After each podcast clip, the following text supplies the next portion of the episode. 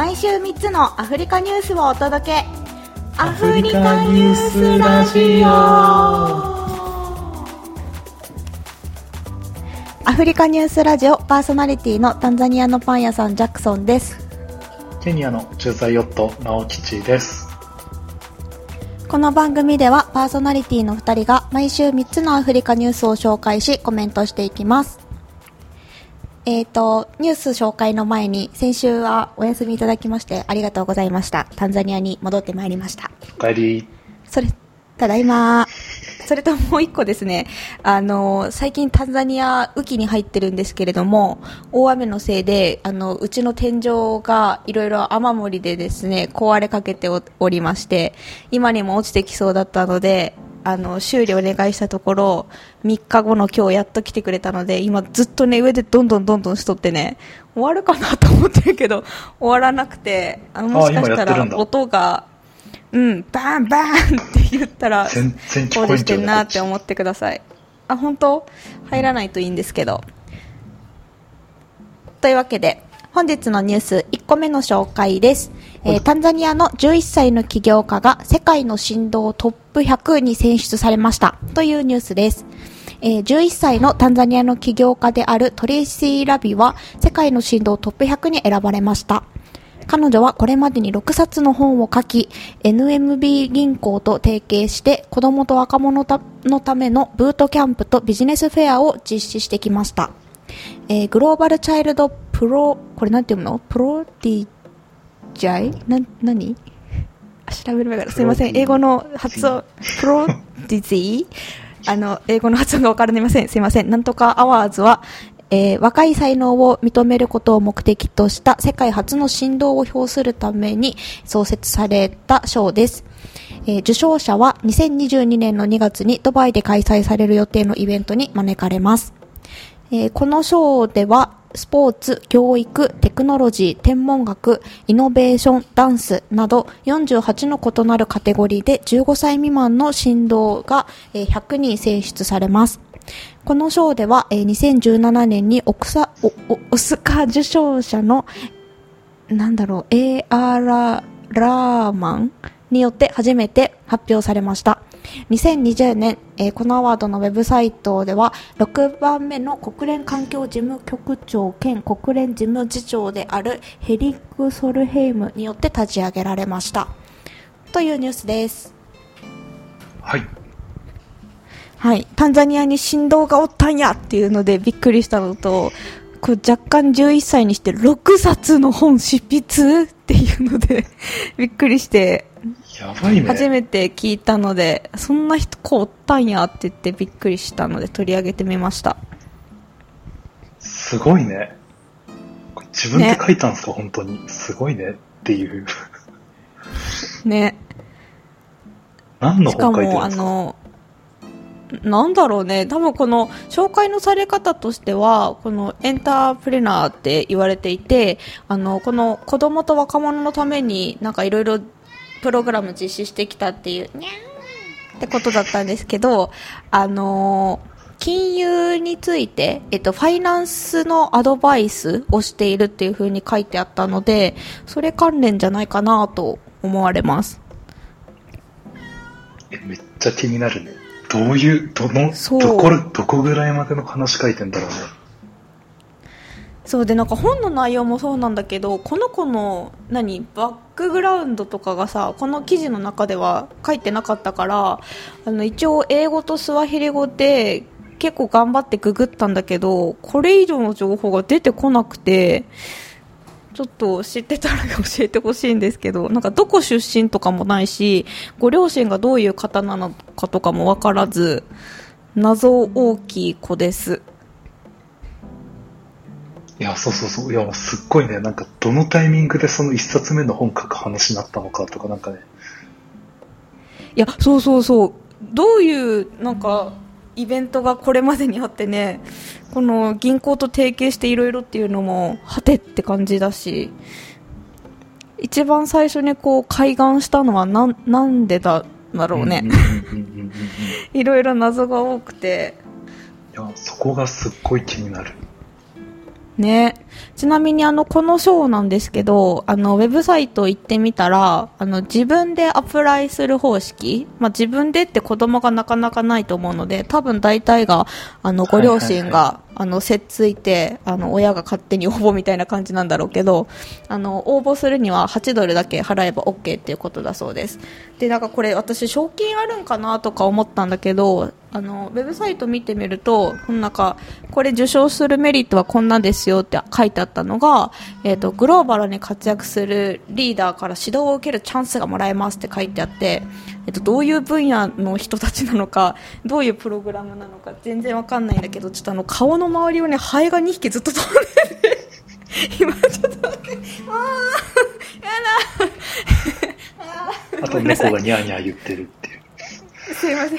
あの、こうさ、ハエ、ハエ叩きっていうの、あの、電気でさ、ビリビリってするやつある、あるやん。わかる、うんうんあれがさ、ちょうど壊れとって、うん。こうーんあ、捕まえたと思ったら、そう、ビリビリってならずに、普通にハエ逃げていくっていう。失礼しました。で、ほん、その他のメリットは、えっ、と、この大会と、毎年多分やってるんだけど、そうんうんのうん、年ごとに、しょうあの、冊子を作っていて、あの、ブックっていう風に紹介されてたんだけど、多分その分厚い本に、あの、詳しく、その子たちの情報が掲載されるっていうことと、あの、さっき言ったように、2月に今年はドバイでイベント開催ってことなんだけど、まあ、その場で、あの、他の99人の、あの、この100人に選ばれた他の子たちにも会えるっていうのが大きなメリットですって書いてありました。なので、賞金はないのかなと思われます。で、なんかあの、ウェブサイト見てたら、公演にメンサ入ってた。うーんサポートしてる企業、企業とか団体。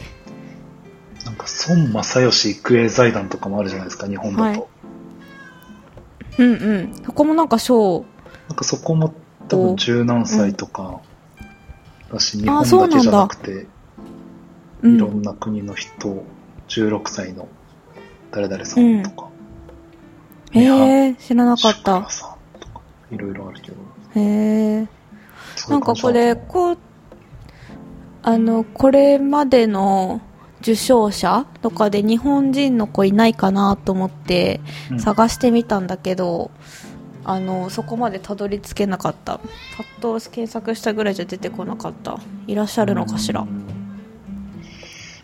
なるほど。うん。振動。すごいね、この年で。うん、でもちょっとこの、に ゃかわいいねかわいいって。ねトレイシーさんが実際ちょっと何ど何者っていうところが普通にもうちょっと気になりますね。なんか、知りたい。ねえちょっと紹介できたらよかったんですけど、うん私個人的にはこのウェブサイト見ててあのすげえ疲れちゃいました 疲れたの。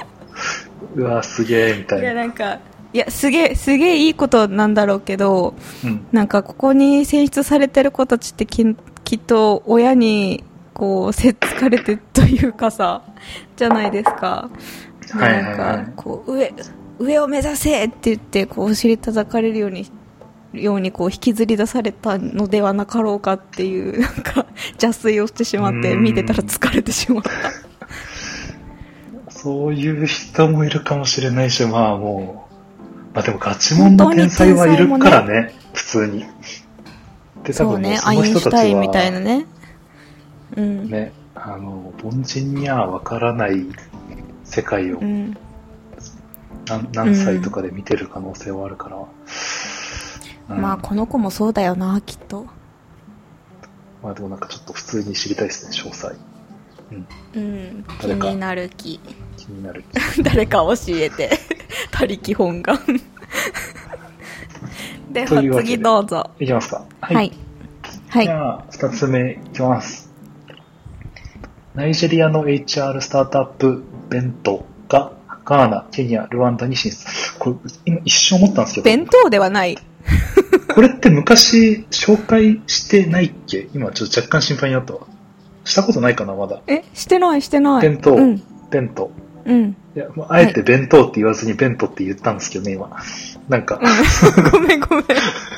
字面がね。弁当って言っちゃうとね、ちょっともう、引きずられ方が失えぐいから。礼しました。わかんない。正しい発音の仕方わかんないですけど。はい、すいません。ナイジェリアの HR スタートアップベントがガーナ、ケニア、ルワンダに進出というニュースです。ナイジェリアを拠点とするデジタルでの給与及び人事管理プラットフォームを提供するベントはガーナ、ケニア、ルワンダにプレゼンスを確立し、大陸全体でのリーチを拡大する3つの新しい市場への立ち上げを発表しました。2019年にナイジェリアで設立されたベントは、給与、税金、年金、その他の法定送金を自動化することで、アフリカの企業の多くが直面する課題に取り組んでいます。ベントはクラウドベースのプラットフォームを通じてアフリカの企業に力を与え、ワンクリックで多くのプロセスを自動化することを実現します。このサービスでは、従業員はクレジットソリューションなどサードパーティーサービスへのアクセスをすることができ、これを用いることで、月々の学費の支払いや賃貸での支払い、失業保険、貯蓄や投資など様々な金融ソリューションをこちらのプラットフォーム上で無料で利用することができます。ナイジェリアの国内市場では、すでにベントは900以上のアクティブなビジネスにサービスを提供しており、今回初めて国際的に別の国への拡大を実施します。各市場で完全な営業許可を取得したベントは、現在ガーナ、ケニア、ルワンダにローカルチームを構築しており、その製品を地域の文化的及び経済的ニュアンスにローカライズするため活動しています。同社は大陸全体でさらに急速な成長を目指しており、2022年度末、来年末までにエジプト、南アフリカ、ウガンダ、タンザニア、アンゴラ、セネガルで事業を開始する予定です。というニュースです。はい。です。あれが、あの、前人事サービスのやつあったよね。どこのだったっけあれ。どこのだっけ？エジプト？でも、西、そうだよね。西アフリカのではなかったよね。エジプトだった気がするな、多分。うん。そう。これ、ベントは、ベントなんだね。弁当とは全然関係ないんだね、日本の。うん、関係ないとこ。の言葉の意味があるのかな？ベント。そう、今、そうなんですよ。ちょっと僕が、最近、うがっつり人事の仕事もするようになっておりましてですね、実は。駐在ヨット人事、わら、みたいな。駐在と人事、かっこいい。駐在わらヨット。人事、かっこわら。じゃないですけど、そう、それでなんか自分も普通に最近いろんな日本の HR のサービスをうんうん。調べてたんで、ちょっと思わず選んじゃったっていうなるほど。やつなんですが、なんかこれサイト見てみるナイジェリアと、強いね。うん。なんかね、面白い。なんかこれ、あ、日本ってこういうのあるっけ？と思いながら、なんかアドバンスサラリーの機能とか、なんか給料の前払いみたいな。うん。なんかそういうめっちゃ機能っアフリカってぽい。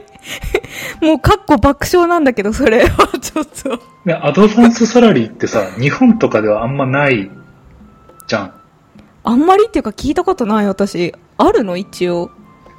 いやなんかもうすっごいね、やっぱあの、普通に大きい会社とかだと聞かないけど、うんまあなんかうん。ちっちゃい、普通に地元の企業とか、そうそう、個人経営とかだったら、はいはいもしかしたらあんのかもしれないけど、でもなんかこういうサースのサービスとかに前払い機能が最初についてるってなんかもう、すげえな。すごい。めっちゃアフリカや。それ面白いね。もう、あるもんね、普通に。に日常的にうちでも。そうよね。ありそう。あるある。あるし、なんか、まあ、き普通に企業じゃなくてもさ、うんあの、お手伝いのお姉さん、うんうん、うん。お家のハウスキーパーさんとか、あとはドライバーさんとか、個人で契約してる人とかでも、そういう話はよく聞く。そのアドバンスでうんうんう、んいくらまで上げるべきかみたいなやつは、なんかよく飲み会の話題になったりするね。うんうんうんいや、うちは半分までですねとか、いや、どこまででも上限つけてないとか。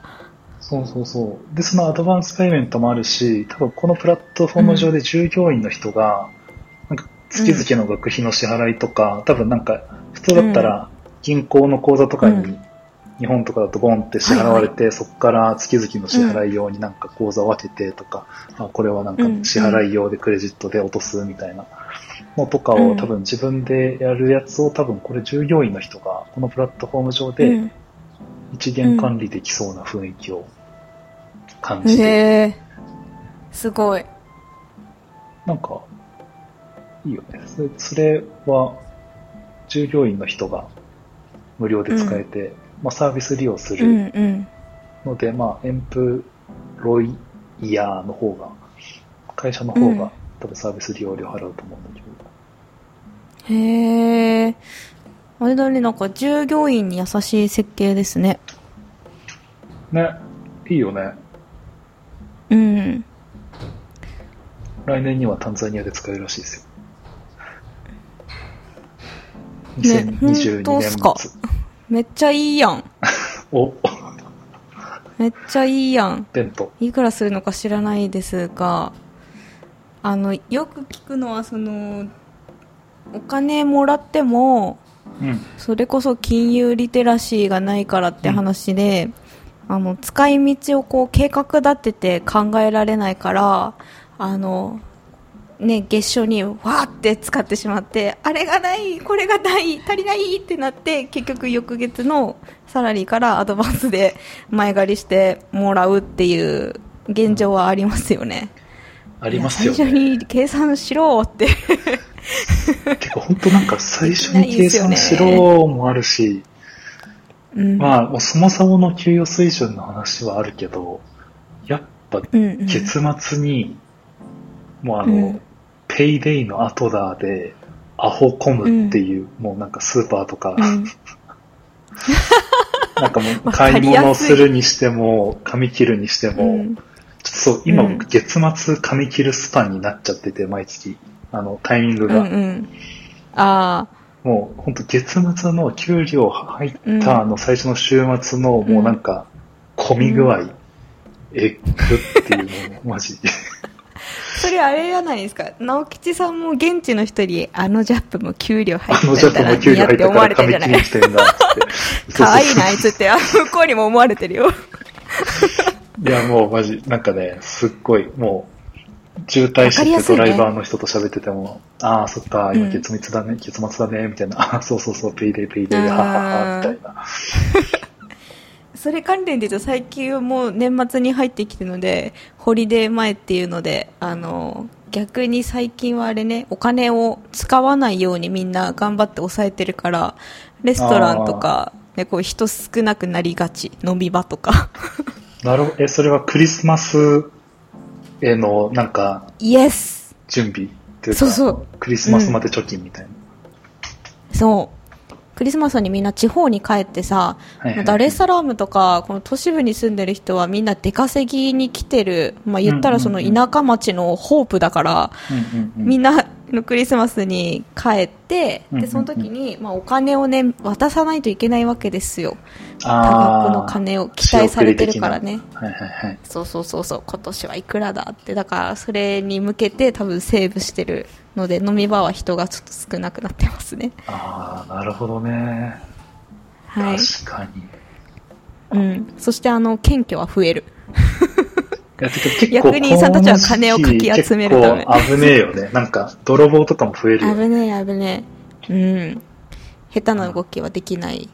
ね、おとなしく、はい。おとなしくしよおとなしく。う。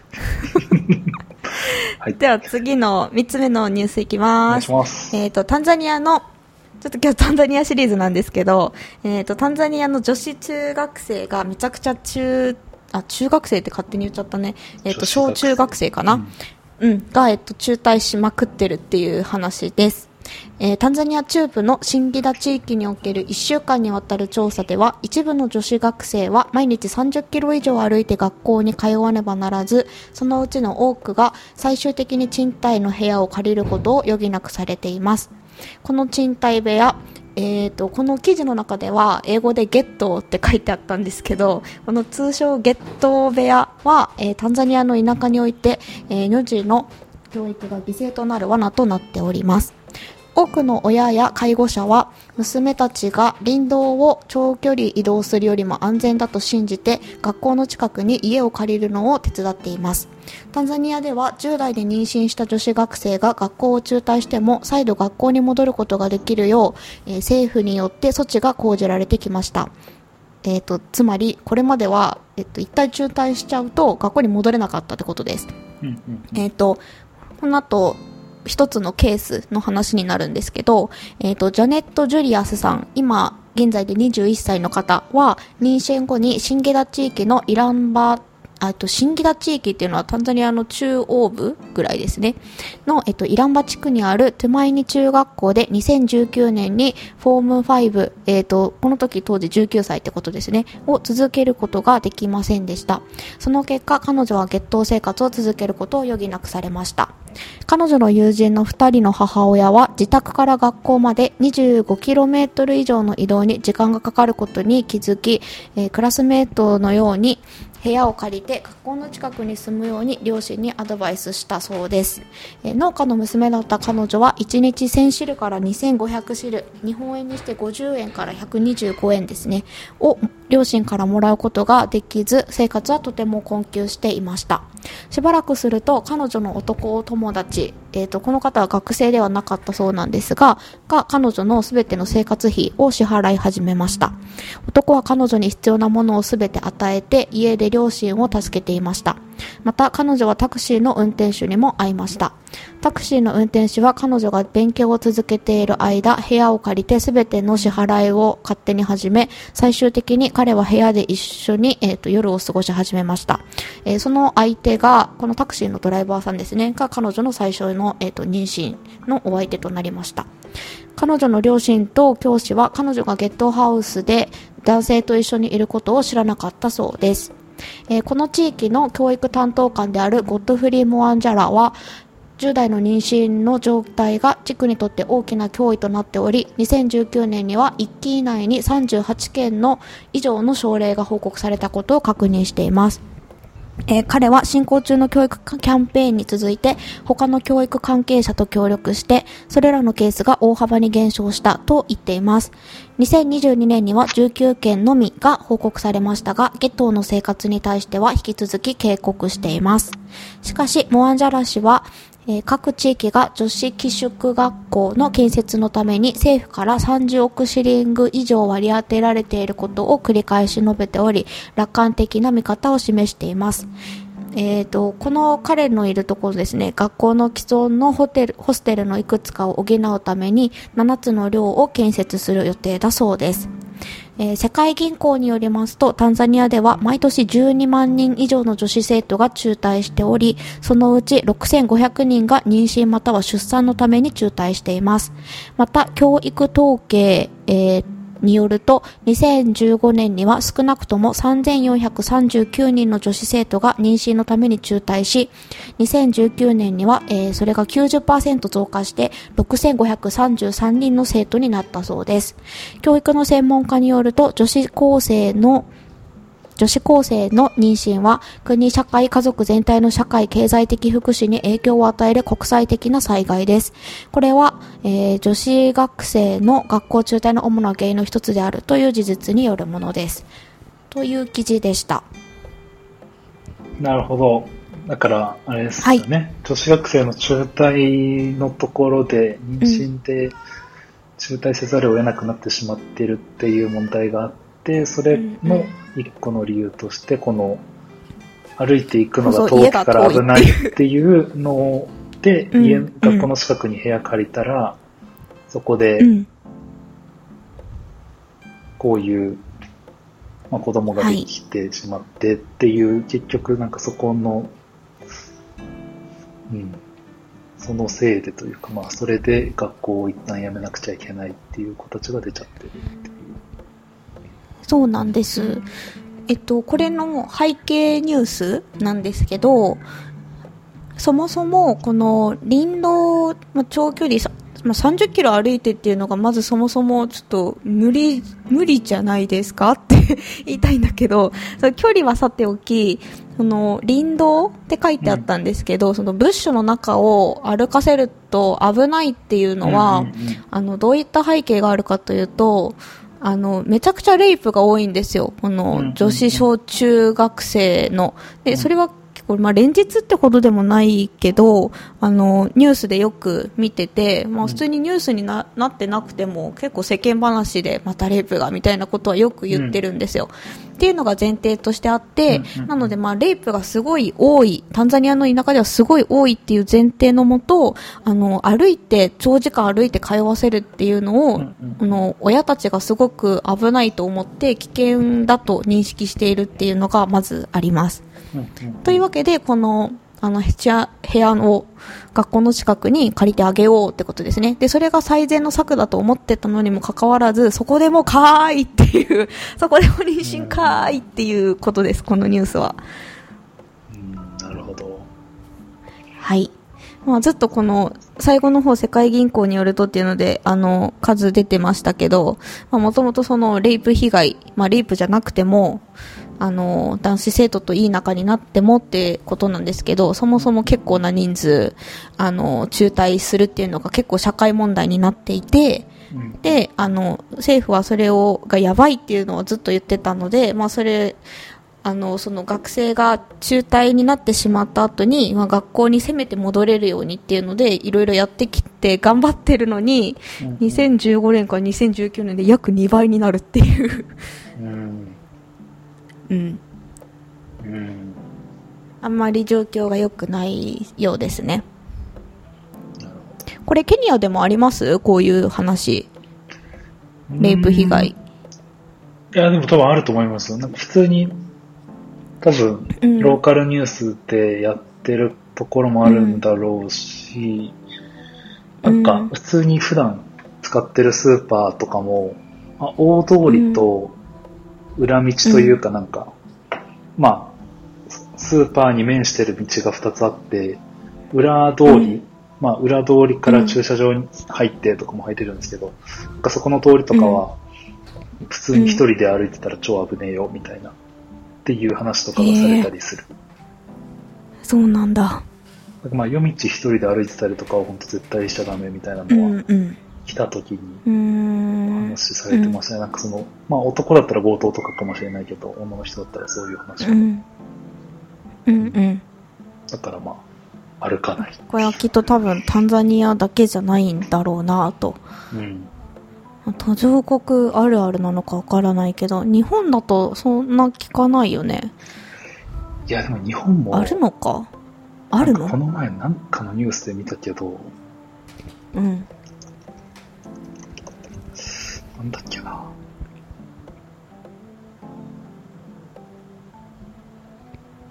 うん。そう普通にうん。日本の性犯罪の件数もそこそこなんかこの前普通に、え、年間こんなにあんのって思う。うん。あ、そう、日本の、ここの、あ、そう、この一週間かな。これ本当ちょっとこれ、あの、プレスリリースなんてあれなんですけど、あ、そうだそうだ。ファンディーノっていう、エンジェル税制適用できる投資のサービスうんうん。で書かれてたんですけど、うん。うん。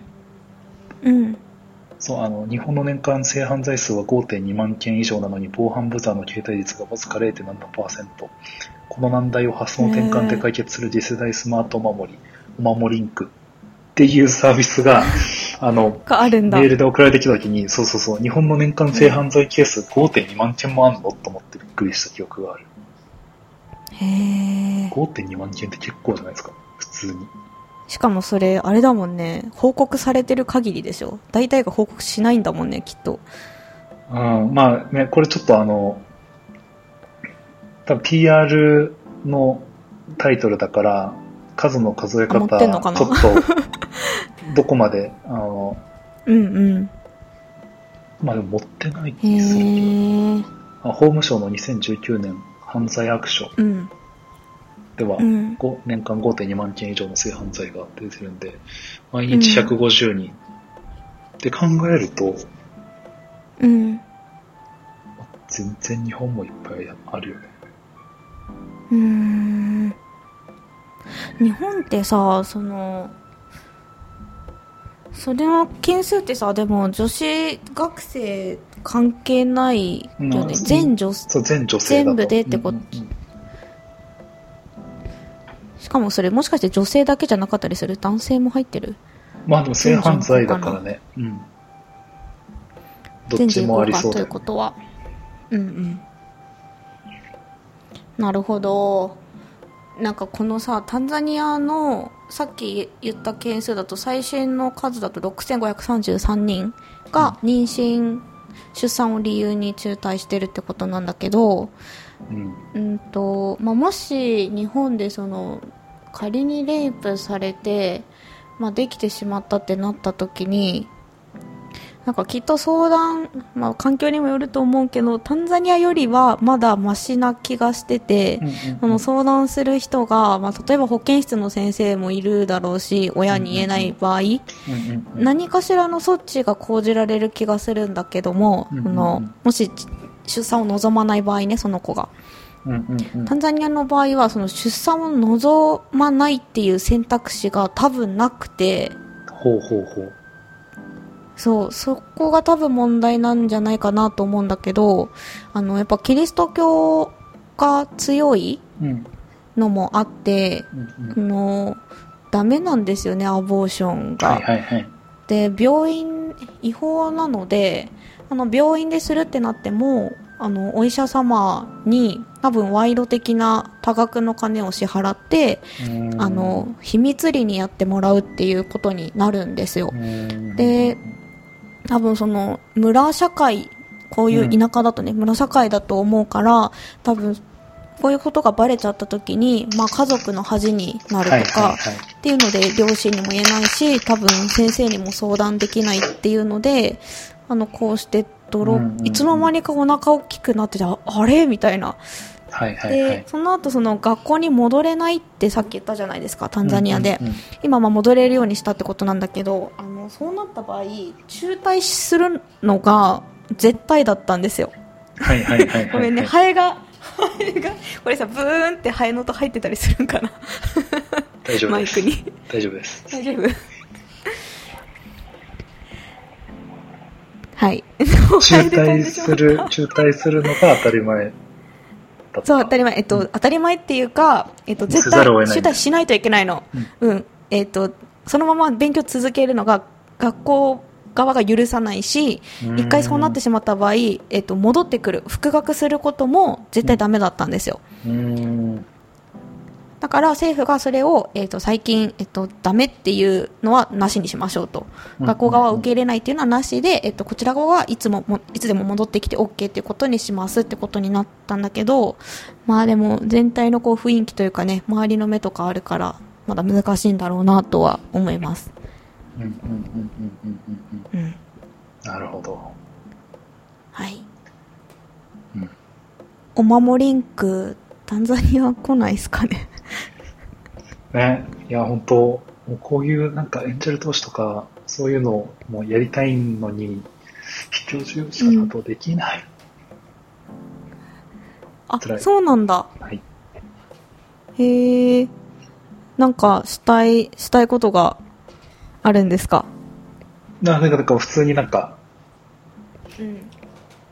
まあ、それはなんかね、お金がちゃんとその会社が本当に大きくなるかわかんないっていう方が大きいんであれですけど、うんなんか、面白そうだなと思って、うんなんかスターうん。トアップだ。なんかすることになったら教えてください。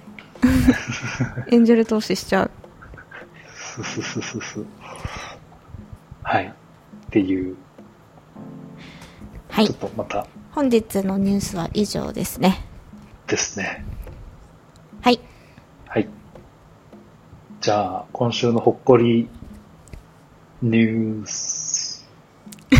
ニュース。ニュース。これちょっとほっこりじゃないんですけど、あの、さっき、はい WHO に勤めてる友達から連絡来て、これちょっとあの、はい。まあそうだよなと思ったんですけど、ちょっと伝えてもいいですか、このニュース。あの、前、ぜひ。いきなりケニアの政府から、てめえらワクチン打ってねえとうん12月21日以降公共施設使わせねえぞみたいな、マジ、ふざけんなよあっていうやつあったじゃないですか。もう、はい。僕は相当、イラッとしたんですよ。おこ、おこだったんですけど、うん。今日その友達から、あの、あ、こういうニュースあるよって送られてきたのが、ケニアのハイコー、ハイコート、多分まあ、高等裁判所なのかな？最高裁なのかな？はいはい。裁判所が、うん。Suspends Mandatory COVID Vaccination Order っていう、マンダトリーでワクチン打てっていうのは、サスペンドしなさいっていう判決を出した。っていう誰が、誰が裁判にかけたんですか？誰なんだろう？いや、あの、すいません。そこまでちゃんとした話するつもり市民？じゃなかったんで、ちゃんと調べて市民ないんですけど。が起こしたのかなそうそうそうそうそうそうそうそうこれだ人権団体かなへーでもそうなんだアルジャジーラで。ああ、そうかそうか。確かに、こへれは、そうね、スタートアップ系のニュースで選ばなかったら、うんこれを今日選ぼうかなと思った的ニュースですね。うん。いいニュースだ。へえ、そうなんだ。でもそれ出したってことは？だからまあ、本当は多分ワク、チンパスポートなくても使えるようになるってこと？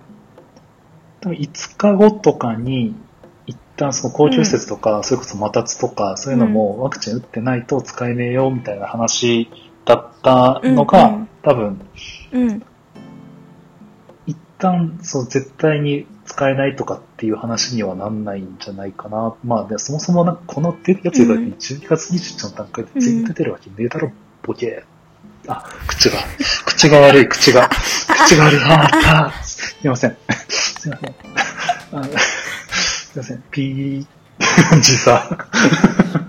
と思ってたんでもなんか、ですけど。ケニアのさ、その政策に関してだけど、なんかこう、スタートアップ感というかさ、いやもうなんかこう、スピーディー、スピーディー。スピーディーさがすごいよねある意味言い方によりますけどね、なんか本当リーダーシップあると言ってしまってもいいかもしれないし、なんかもう朝礼誤解な感じが本当スタートアップ感すごいあるな。いいね。あの、とりあえずやってみようっていうね。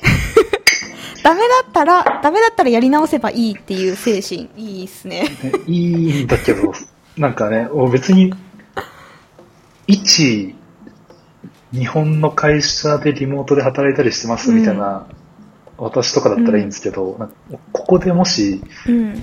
飲食のお店とかやってて、まあ明日からうん。店内飲食禁止なとか急に言われたらマジいね。ぶっ飛ばすわってなりそうな。確かに。それはなるかもしれない。うんあ、の、タンザニアの、今日たまたま見たニュースなんだけど、タンザニアって今、ワクチンの接種量2.11%なんですって、人口の。2、2%よ、たったの。うん。やばいでしょ。少なすぎて。あの、どれぐらいやばいかっていうと、今月末までに、あの、何、世界のいろんな機関から、あの、ワクチンの提供してもらってるから、40%を達成する、しますって言っちゃってるんですよ、タンザニア政府って。え国民に40%は打たせますって言ってもらってんのね、それが2%しか言ってないっていうと38%も足りないぐらいやばいんだけどうん。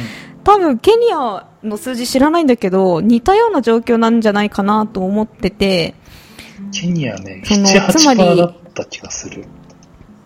あ結構いってるんだねそれでも。でも多分ケニアも40いかないとダメでしょ。援助してもらってますよねきっとワクチン。だからその援助してもらってるのにその顔が立てれない から外にいい顔できないからその数字を補うために無理やりその政策出してたんじゃないかなと。推察あ、でも、多分ね、11月のその出た時7%とかで、今多うん。分一応効果があってというか、まああの、うん。うちのお手伝いさんも、もう私たちも打つしかないのよ、みたいな感じで言ってて、そうだよね、ね。みたいな感じの話した。結果、うん。結果。7%から今10.2%になってますね。おー。でも逆にすごい、そんだけ言ったのに3%しか上がらないんだ。いや、思った。そう、なんか、あれ出た瞬間に、わあ、もう、ちょっともう、あーもう、うんいろいろめんどくさくなりそうだから、もう仕方ねえな、と思って、うんあ。の、病院の予約のスロット見て、調べて、ああ、でも結構もうなんか、うん。あと2スロットだとか、なってるから、もう、うんじゃあ早めにやるか、と思ってやったんやけど、うん。来週かな、そう、セカンドドーズ、うん。ちょっと見てみようと思って、そう、あの、予約うん表見たら、全部25スロット、25スロット、25スロットって、誰も予約してないや、みたいな。早い、誰早も予い。約してないやん、と思ってね。うん。タンザニアもスカスカですね。うん。まあ、ね、あの、基本月金、まず家から一歩も出ねえ、ワークフロムホームうん。野郎なんで、うん。あれなんですけど。なんかもうそもそも、関係ないや、ほじほじ。そもそも、あれだけど、まあでも、うん。ねえ、まあこのあたりは本当難しいですね。ねえ。難しい。難しい。なんか、一概に何かいい何か悪い言えない感じなんで、あれですけど。直吉さんは、うん。あ、はい。何ですか？感染者数って落ち着いてるんですか？ケニアはめちゃくちゃ落ち着いてるんですよ。あ、そうなんだ。どうなんだろうね。最近感染者数発表されてんのかな？ニュース見てる限りだと感染者数いくらって出てきてないな。今、ググったら出るかな。ちょっともう、はい。やだいや、この話も大丈夫。ー。オッケー、あオッケー、失礼しました。ほっこりほっこりニュース、うん。他にあれば。そうやな、ほっこり。ほっこり。ほっこり、ほっこりニュース。ほっこり。ほっこりニュース。クリスマス。ほっこりニュースないです。ないんかい。一番、一番のほっこりニュースはやっぱりあの、帰ってきてすぐに雨漏りめっちゃしてて、あ、天井また落ちるんだって。そう、帰ってきたじゃん。工場どうだったの？あ、もうあったあったあったよ。どういう話？そうそうそう。いや、会それそれそれそれ。え、なんかじゃあ本当に普通にできてたんや。機材あった。機材もあかったしお金なくなってたとかもなく。あ、現金もちゃんと、ちゃんとあったし、うんあの、使った分もちゃんと記載してくれてたよ。バチバチに優秀やん。ということにしていいかな？いや、それはすごいっしょ。すごいね。いや、それマジですごいと思う。ねちゃちゃんとしてくれてた、一応。1ヶ月まあ、ぐらい。私にバレないように。1、2ヶ月そうだね、1ぐヶ月ちょうどだった。うん。私にバレないようになんかいろいろやってたのかもしれないけど、今のところうまく隠し通せてる。私の目から見ては何もやばいところは今のところない。らい。いや、それはマジですごいわ。ほんとすごいと思う。